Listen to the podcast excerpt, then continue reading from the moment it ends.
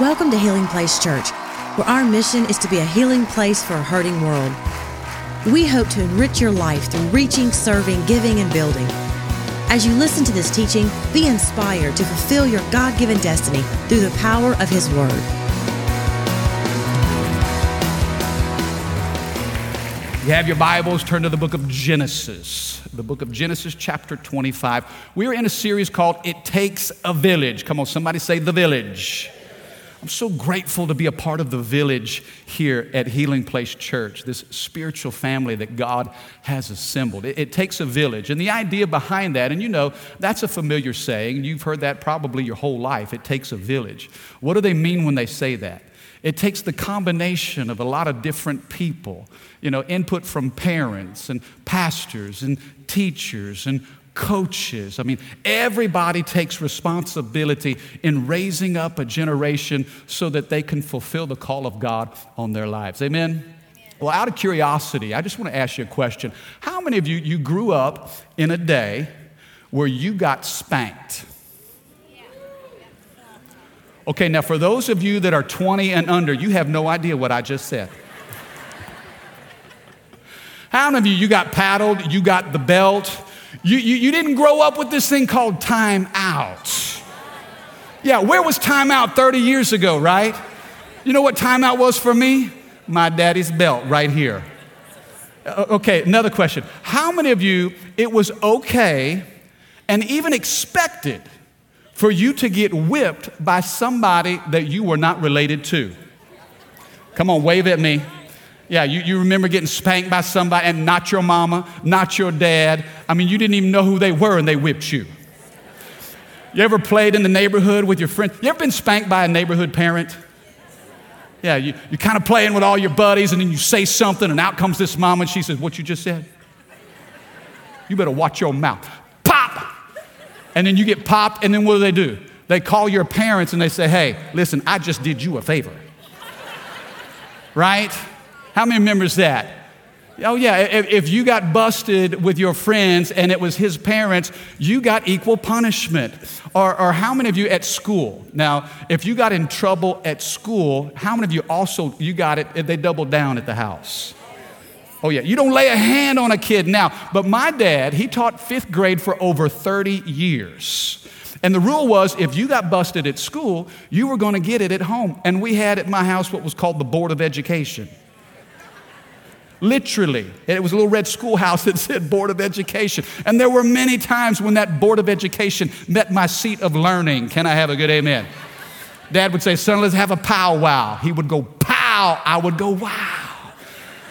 But if a parent, you know, if a teacher at school, if I got in trouble at school, guess what they did? They called my parents and I knew I was getting it at home. Or how many of you, you grew up in church and you got fussed at, you got spanked by a Sunday school teacher, a deacon, a pastor? Come on, anybody? Well, they do. Yeah, I've been thumped in the head for running in church. And then inevitably, they pick up the phone and they call my parents. It takes a village. How many of you are thankful for the village? Oh, the combined effort of many people because we have God given potential inside of us. And God will use parents, God will use pastors, He'll use teachers and coaches and mentors so that we can become all that God has created us to be. Amen? You know, when God set divine order to His creation, you know what He started with? A family. He started with family. Even before the institution of church, God created family. In the garden, there's Adam and there's Eve. And God's intent was that a healthy family would be the foundation of all human flourishing that, that a healthy, life giving family, and I know we work hard to create those environments for our kids and for our grandkids. And if that's true, if God's intent was to use a healthy family to be the foundation of all human flourishing, what do you think the number one target of the enemy would be? The family. I, I'm telling you this this may be a newsflash to some of you, but the devil hates you. Turn your neighbor and say, I don't like him either. The devil will put a target on marriages, on homes, on children, if he can destroy the family unit, come on now, are you with me? Uh, there is a reason why we're talking about it takes a village. And today, I want to talk to you about praying for your family. You say, Mike, why is prayer for the family so important? Because the enemy would put a bullseye on every home on every marriage, over every child. And some of you are here today and you have felt the fallout of an attack of the enemy. I mean, maybe you're the product of dysfunction, or, or you've come from a broken home, or you understand the, the, the, hurt and heartache of, of a family that's been turned upside down. I think it's so important that we offer prayers for families. Because listen, if healthy families are the foundation of all human flourishing, then the enemy would attack your, attack your family for the purpose of destroying a marriage, for destroying children. And if he can destroy a family, then he hurts the village. And if the village suffers, then, then the, the city is affected. And if the city is turned upside down, then a region, an entire state can be totally undermined. And that's how the enemy plans to attack. I want to talk to you for a few moments this morning about praying for your family. Now, just out of curiosity, how many of you, you, as it relates to your family, you have a specific family practice when it comes to prayer or, you know, family devotions or prayer time. I know that's a goal for a lot of us, and it looks different in different homes, uh, different expressions. And, you know, but the fact of that we pray, I, I think that's a goal that all of us set. You know, I mean, I, I don't know what family prayer looks like in your house, but all of us have an idea of what we want it to look like, right? It, it, the, the picture perfect family prayer, if, if I could paint a picture, in fact, I want you to turn your attention to the screen. When it comes to family prayer, here's what we want. Okay, here's what all of us envision. I mean, uh, check this out. Don't you just sense the peace? I mean, there, there's the dad, and man, he's got his arms locked with his wife. See that the hands right there, just the strength of that marriage, that mother and father coming together. And then in perfect obedience and reverence, there's the daughter with her head bowed and her eyes closed. Such peace. And even the son, check him out. Little man's got revelation on one of the scriptures, right? He's kind of pointing right there, man. He's got a word from the Lord out of the mouth of babes. Come on, somebody. And there's the Bible and the strength of mom and dad and the covering over the children. How many of you know in our mind and in our spirit, that's what we envision when it comes to family prayer? That's what we want. But let me show you what we get. We don't get that, we get this. Kids are crazy. How many know when you say, listen, you try to gather your kids, okay, we're all gonna pray? How many know that's when they start manifesting devils? You think, man, the kingdom of God suffers violence. The violent take it by force. And all the parents said, yeah, sometimes you, you feel like you got to referee a wrestling match with your kids. It's amazing what happens when you set the course for prayer in your families. If you have your Bibles, look at Genesis chapter 25. We've been talking about Abraham. The last several weeks, we, we've kind of studied the life and the family dynamics of, of Abraham. And I don't want you to see how this plays out in his family, the, the power of praying for your family. Genesis chapter 25, starting with verse 19. The Bible says this This is the account of the family of Isaac, the son of Abraham. Now, remember, if you were here two weeks ago, we talked about finding the right one. We said how Abraham sent his servant to scout out a wife for his son Isaac. And uh, the Bible says this is the account of the family of Isaac, the son of Abraham. When Isaac was 40 years old, he married Rebekah, the daughter of Bethuel the Aramean from Padan Aram, and the sister of Laban the Aramean. Verse 21 Isaac pleaded, everybody say pleaded. Isaac pleaded with the Lord on behalf of his wife because she was unable to have children. The Lord answered Isaac's prayer, and Rebekah became pregnant with twins. Can you say amen? I love that. Now, the, the, scripture says that Rebekah was unable to conceive. And so Isaac, he sought the Lord on behalf of his wife. I love this picture because they're, they're, they're, they're in a struggle and immediately, Isaac, as the husband, as the priest of the home, he seeks the Lord. And the Bible doesn't say he just sought the Lord, but he pleaded and he prayed on her behalf. And the scripture says she went from being unable to conceive to having twins. Come on, somebody. How many of you know God will give you double for your trouble? Come on, help me preach this morning. Some of you are in a struggle and you're not seeing anything happen. Uh, we serve a God who loves us, a, a God that wants to bless us, a, a, God that wants to show us goodness. And the Bible says that Isaac pleaded with the Lord, and here Rebekah ends up not with just one, but with two. Don't you know that's the kind of God that we serve? I, I, I love this, uh, but the key word I wanted you to pay attention to was the word pleaded. He pleaded with the Lord on behalf of his wife. I want to give you four quick thoughts. If I got time today to go through it all, I want to give you four thoughts as it relates to praying for your family. And if you're taking notes, write down this first word, write down the word passion. Everybody say passion.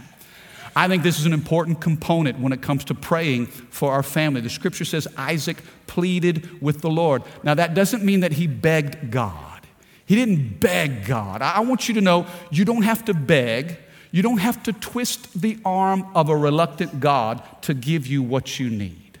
That we serve a good God who gives us what we need when we need it. But the scripture here in the Hebrew, the word pleaded, literally means this it means burning incense in worship in large amounts. And so, in this, as Isaac pleaded with the Lord, he's worshiping God. His heart is ablaze. It's almost like he's signaling heaven, this flame, this desire, this burning passion in his soul. He's saying, Lord, do you see us? God, do you hear us? Father, you see the longing of my wife. Lord, you know the promise that you placed on my father and on me that our descendants would be so numerous that we can't even count them. Lord, give my wife children. He pleaded, he offered worship. You know, as I read that this week, I thought about my mom. How many of you are thankful for a praying mama? I can remember growing up, and there were days when my mom would go into her bedroom and she'd shut the door. And when she shut the door, I knew she meant business. And I can still hear her calling out on the name of Jesus on behalf of her children. And she poured her heart out to the Lord. She prayed with such passion and such conviction. There was something happening in that room. How many know that was a war room? She, she was doing battle and, and on behalf of her kids, and she would pray in the spirit. She would speak a language that I didn't understand that, that she didn't understand, but heaven knew exactly what she was saying. How many of you are thankful for a praying grandma or praying mom that knew how to touch heaven? Man, there, there was a passion, there was a sense of urgency in her prayer. I, I love that because our families, God sets us in families. I want you to know you don't choose the family that you're born into. God sets that up. But He connects hearts, mothers and fathers and children and grandkids and cousins. There, there ought to be an element of passion when we consider our families. I thought about what the writer of Hebrews says in Hebrews chapter 5. Look at what Jesus does. While Jesus was here on earth, the scripture says, He offered prayers and pleadings. Come on, somebody say pleadings there's that word again. He offered prayers and pleadings with a loud cry and with tears to the one who could rescue him from death. And God heard his prayers because of his deep reverence for God. Do you see the picture? Let me ask you this Do you sense urgency in the days that we're living in? Do you watch the news like I do? I mean, look at all that's happening in the earth as it relates to fires, tsunamis, hurricanes, floods, earthquakes. It's like the earth groans. There's a groaning in the earth today, a longing for the return of Christ. And as parents, uh, as those of us in families, when we consider the future and what God is doing in the earth, there ought to be a sense of urgency and passion that we carry. You know, last night I hung out with, a, with about 102,000 of my closest friends. I was at a football game last night.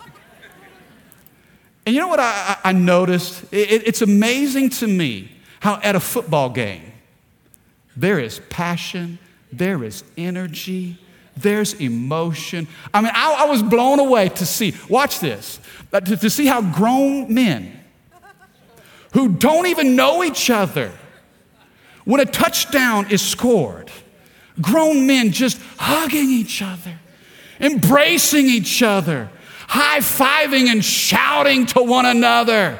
I'm blown away. I mean, Tiger Stadium does not lack on passion or emotion whatsoever. I just marveled at it. And, and, and don't get me wrong, I love football, and I am in it to win it when it comes to sports.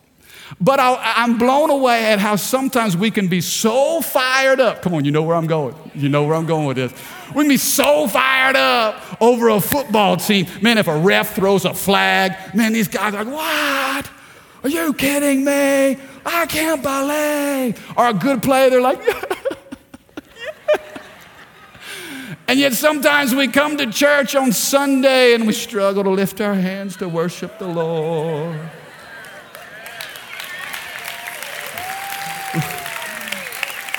Come on, somebody say passion. Listen, where's the fire?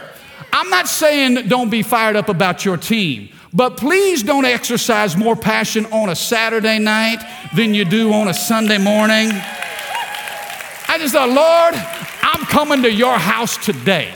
And I'm so grateful that I get to meet with the King of Kings and the Lord of Lords. And when that music starts playing, God, I'm going to give you my best. God forbid that I yell and scream and act a fool at a football game and then come into the presence of God and I just can't seem to find enough emotion or passion to give you what you deserve.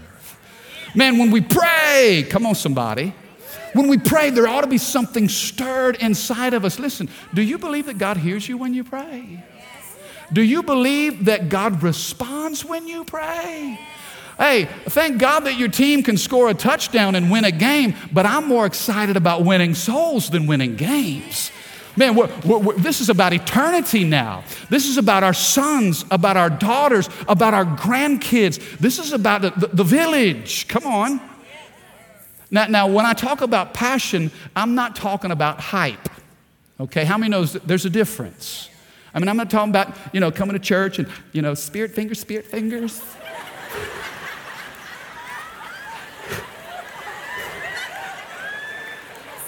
God bless all of that. But hype is something, babe, is that okay? she was a cheerleader. She taught me those moves. Hype is externally motivated, right? Hype is something that's got to be primed and pumped from the outside, but passion is something that's on the inside. It's a fire in your belly. Jeremiah said it's like fire shut up in my bones. I can't find it in a pill, on a shelf, or in a bottle. It comes from heaven above. There's a difference. Why is it, why is it that when we first get saved, we're all fired up? Man, you remember what it was like when you first said yes to Jesus? When He rescued you out of your darkness? When He brought you out of that deep pit of discouragement and depression? Man, when He lifted that heaviness off of you, you wanted everybody to know. Man, you just all fired up. Man, your life was on fire. But then something happens over the years. And we're, we're no longer passionate about those things. We kind of drift into mediocrity. And, and we call it maturity. Well, you know, you just, uh, that person, they'll settle down. They'll let them get married and have 2.5 kids and pay a mortgage and they'll settle down. No, no, no, no. Settle down. settle down. Where is that in your Bible? Point me to the scripture and verse that says, Thou shalt settle down.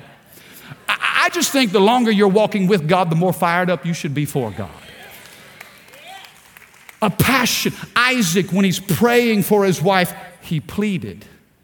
He, he's not begging, but he's pouring out his heart and his soul. Listen, it's okay. Now, we live by faith. The scripture says we live by faith, but it's okay for you to feel your faith.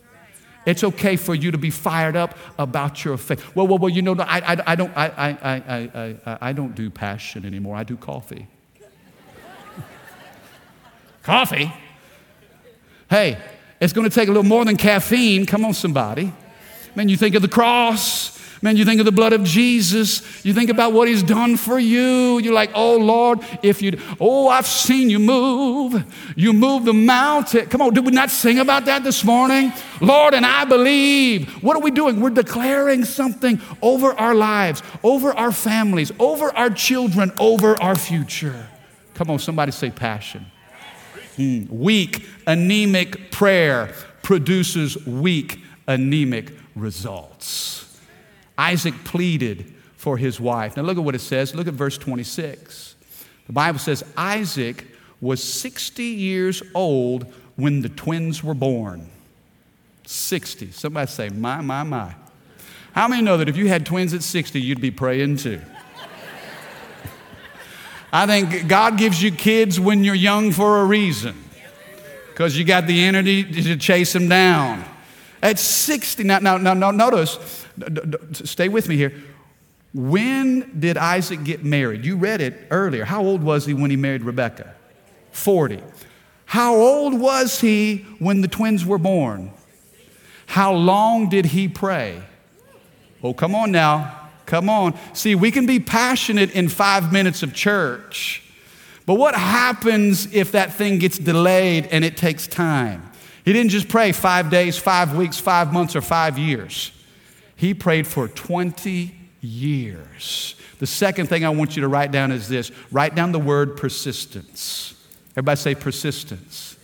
When it comes to praying for our family, I think it starts with passion, a pleading, an urgency, pouring our heart out to God. But let me ask you this what do you do when you don't see results? Don't give up. That's why I think sometimes we put prayer on a shelf because we've prayed the scriptures, we've made the declarations, we've poured our hearts out to God, and we've not seen any change. And then we think, well, you know what? Prayer works for Pastor Mike, but it doesn't work for me. And then we begin to lose hope. The second thing I want you to see when it comes to praying for our family is we need persistence. Don't give up. Don't stop. Listen, keep pressing in. Keep pushing forward. Keep standing. You may be discouraged. Maybe you don't understand what's happening around you, but you just continue to hold to the promises of God. Remind God of what He said over you and over your family. Let me, let me tell you this delay is not denial. Just because this thing hasn't come about in the time that we want it to, don't get discouraged. It doesn't mean denial. Maybe God is doing some things, preparing you for it. In fact, let me give you some instruction, okay? I want to take five minutes and, and give you some instructional part of prayer. And I think this will help us when it comes to praying for our family, praying for our finances, praying for our future, whatever it is that you're believing God for. God always answers prayer. Always. Always. God will never leave you hanging. Hear me. Now, He may not answer you when you want Him to or the way you want Him to, but I'm telling you this God is faithful, He is just, and He won't ignore you or leave you hanging. God always answers prayer. Now, here's the four ways that He answers prayer. Okay, you ready? Sometimes God will say no. Sometimes God will say go. Sometimes God will say slow. Sometimes God says grow. Okay, did you see that? Sometimes God answers no. Everybody say no. Have you ever told your kids no?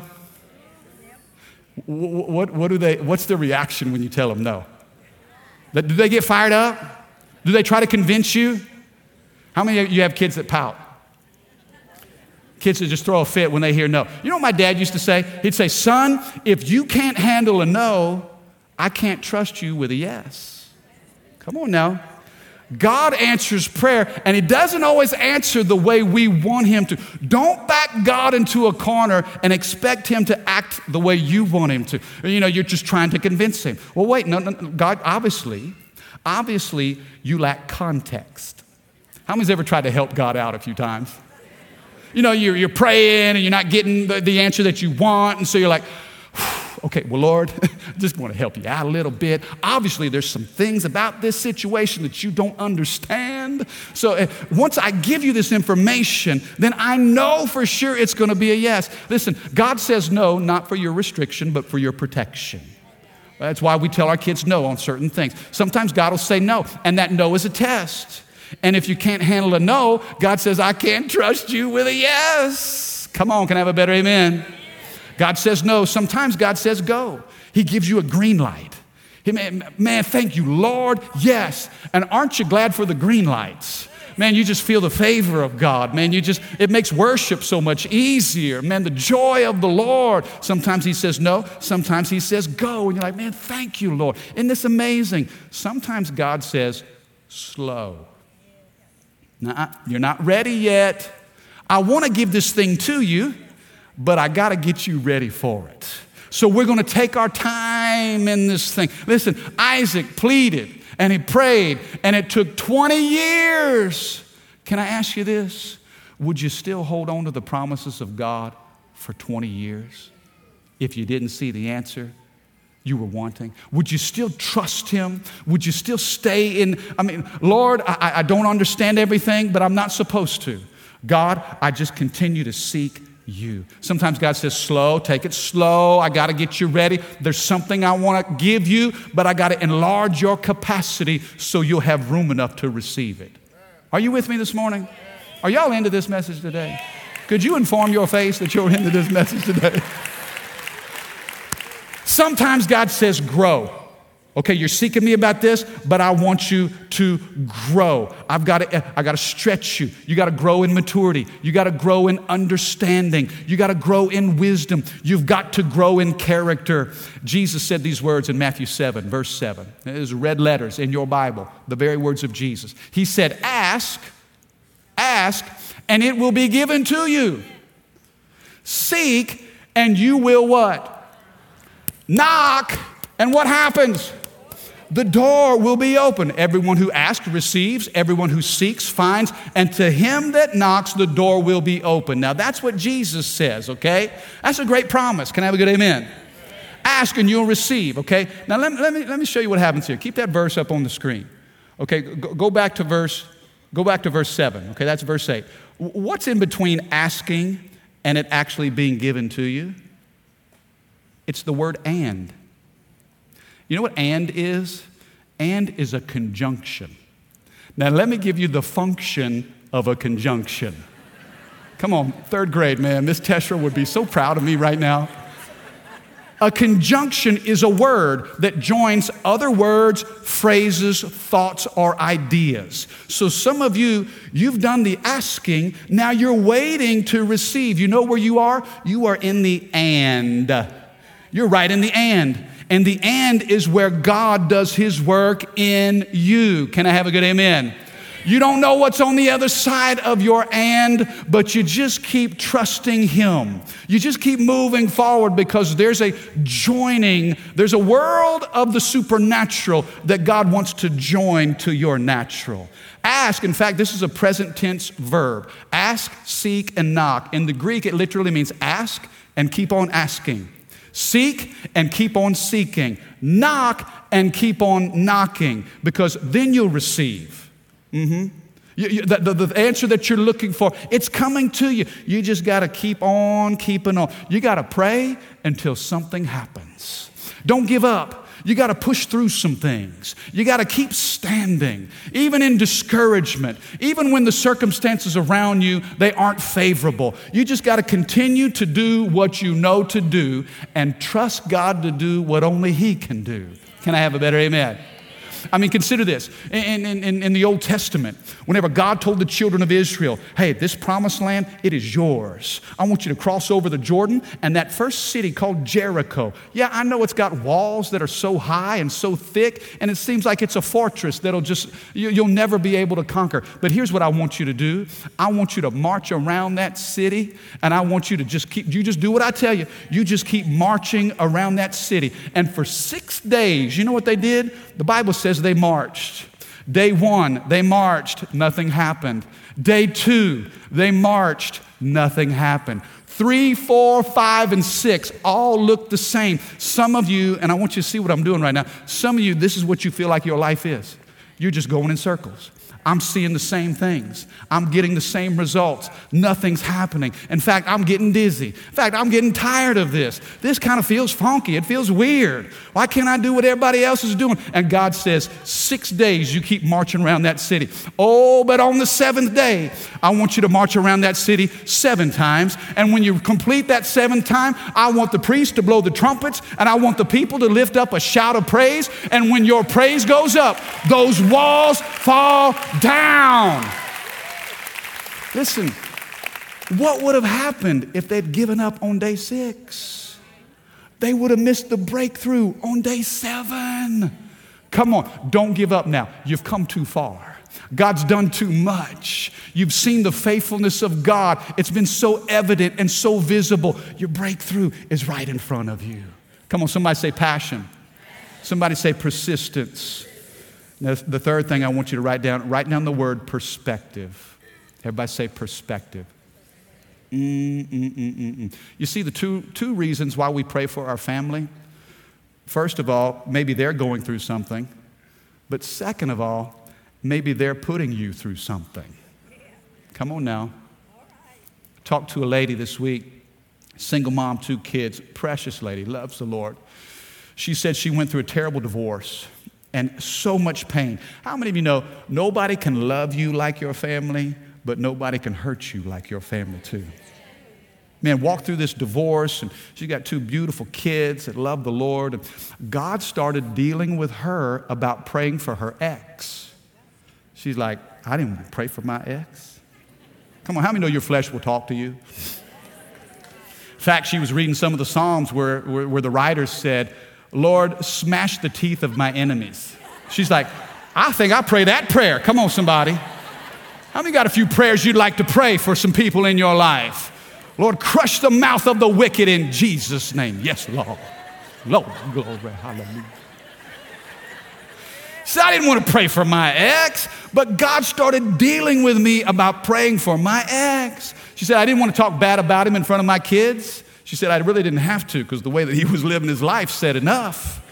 But she would talk to her children and say, hey, listen, you know what? We need to pray for your dad today. Or hey, how about you, you lead us in prayer? And you know, she said, I was praying, God, just get a hold of him. Lord, just change him. Lord, I'm just believing that you're gonna, you're gonna change the way that he thinks, the way that he acts. Lord, transform him in Jesus' name. She said, You know what, Mike? He never changed. Prayed that God would change him, and he never changed. But guess what she did? She kept praying. Guess what started happening? God didn't change her ex, God started to change her. Let me tell you something about perspective. A lot of times we're saying, Lord, fix that person. Lord, shatter the teeth of that person. Lord, get that guy out of my life, make him, her, it go away. And we're praying all this stuff off of us, thinking that it's about what's happening around us when God says, No, I'm more concerned with what's happening in you than what's happening around you. How many of you know God will use other people to be a change agent in your life? God will use situations and circumstances to do something right here. Luke chapter 6, Jesus said this, but to you who are willing to listen, I say, love your enemies, do good to those who hate you, bless those who curse you, and pray for those who hurt you. Mm-mm-mm. Boy, it's getting quiet up in the house right now. Well, we've moved away from passion, haven't we? Gotten away, to, now we're at perspective. It's hard to pray for people who hurt you. Listen, when you do pray for people who hurt you, it's hard to stay mad at those people who hurt you. God begins to soften your heart. I love what one of our staff pastors here said several years ago as it relates to prayer, and I want to ask the band to come up. He said this Every prayer we pray should be offered in faith, should be submitted in faith, and surrendered in trust. Submitted in faith and surrendered in trust. Lord, I'm praying and I'm submitting this to you in faith and the results of it, I'm surrendering to you in trust. You say, Mike, why is that so important? Here's why. Please keep your eyes on me just for a moment. Here's why. Because some of you, I, I, would, say, I would dare say everybody here understands the value and importance of prayer. And there's not a single person in here who doesn't love their family. Even though you've experienced pain in your family, there are no perfect families. So when it comes to praying for your family, I think everybody in here would say, Yes, I need to do that. Maybe I need to do it more. I need to do a better job of it. But the truth is this when you pray and you don't see results, maybe you give up on prayer. Maybe some of you are here today saying, Man, I've, I've done all I know to do. I've prayed, I've confessed, I've marched, I've done everything, and it's still, nothing's happened. The danger is this if you back God into a corner and expect Him to do it the way that you're declaring or, or, the way that you're expecting, and you don't get the results that you want, two things will happen. You'll either blame yourself or you'll blame God. You'll either blame yourself and say, you know what, I guess I don't have faith. I guess I don't have whatever that, that spiritual aura is for God to move, and I, I need somebody else to pray for me. No, no, no. God hears you when you pray. Uh, Jesus is that advocate. Man, we, we speak directly to Him. Or we'll get mad at God and say, Well, God, you, you didn't do it like I expected you to do it. We, we, we submit it in faith and we surrender it in trust. Passion, persistence. But God gives us perspective. Now, here's, here's how I want to close. A couple weeks ago, I was at Chick fil A. Go figure. And in fact, I think it was uh, uh, Johnny's boy was with us. Uh, little Jordan and Trevor were hanging out, and so they want to go to Chick fil A. So I brought them to Chick fil A, and we walk up in there, man, they're ordering and stuff. And so I take my credit card. Didn't have any cash on me. Take my credit card, go to pay for it, and swipe it. And, man, wait, wait a second. Can we see your card? Swipe it again. Swipe it again. Uh, it's saying your card is declined. It's like, man, how many know that's a, that's a crisis right there? I got nuggets and waffle fries with my name on it. Come on. I can see it. I can, I can smell it. It's right there. You know, sir, is something wrong with your card? I'm like, man, this is embarrassing. It's embarrassing. So I'm like calling Rachel, hey, babe, what's the deal? She's like, oh, you know, there's been some fraudulent activity on our credit card accounts. And so, you know, they've discontinued our cards. I'm like, man, wow, it's not helping me. Polynesian sauce, help. And so what they did, they sent us cards in the mail. And you've, you've gotten this, you know how it works. You've got that piece of plastic, that new card. It came in the mail. But something had to happen. I had to activate that card in order to get the benefit and the use of it. I had to peel off a sticker. I had to call a number or go online, confirm information, and then whatever they do, they press buttons, bam, okay, waffle fries. You know, man, it, it's, it's better because it works now. The, the, the, piece of plastic, but now it's activated. And it's the, the, the same is true when it comes to prayer. This book is filled with promises for you and for your family. But you can't activate the promises apart from faith. Faith is what turns that credit card on. Now, please don't get me wrong. I'm not saying it's just free spending and you just swipe and swipe and swipe. I'm saying, Lord, we submit this thing in faith, we surrender it in trust. But here's what you told us in your word. And as you stand and believe in those promises, that faith will activate. Now you get the full use and benefit of what's in front of you. Does that make sense? And here's this thing called power. Now, all of a sudden, we've got a church filled with families who are convinced in the presence of God, in the purposes of God, and in the power of God. James 5 16, Jesus said, Confess your faults one to another and pray for each other that you may be healed. For the effectual, fervent, prayer of a righteous man or woman, it is great, it is dynamic in power. Can I have a good amen? You say, Man, I got some impossible things happening in my life. Listen, it may be impossible for you, but nothing is impossible to God. You receive that this morning? Come on, put your hands together if you believe that. Would you stand with me? Thank you for listening. For more information about Healing Place Church, go to healingplacechurch.org or give us a call at 225 753 2273.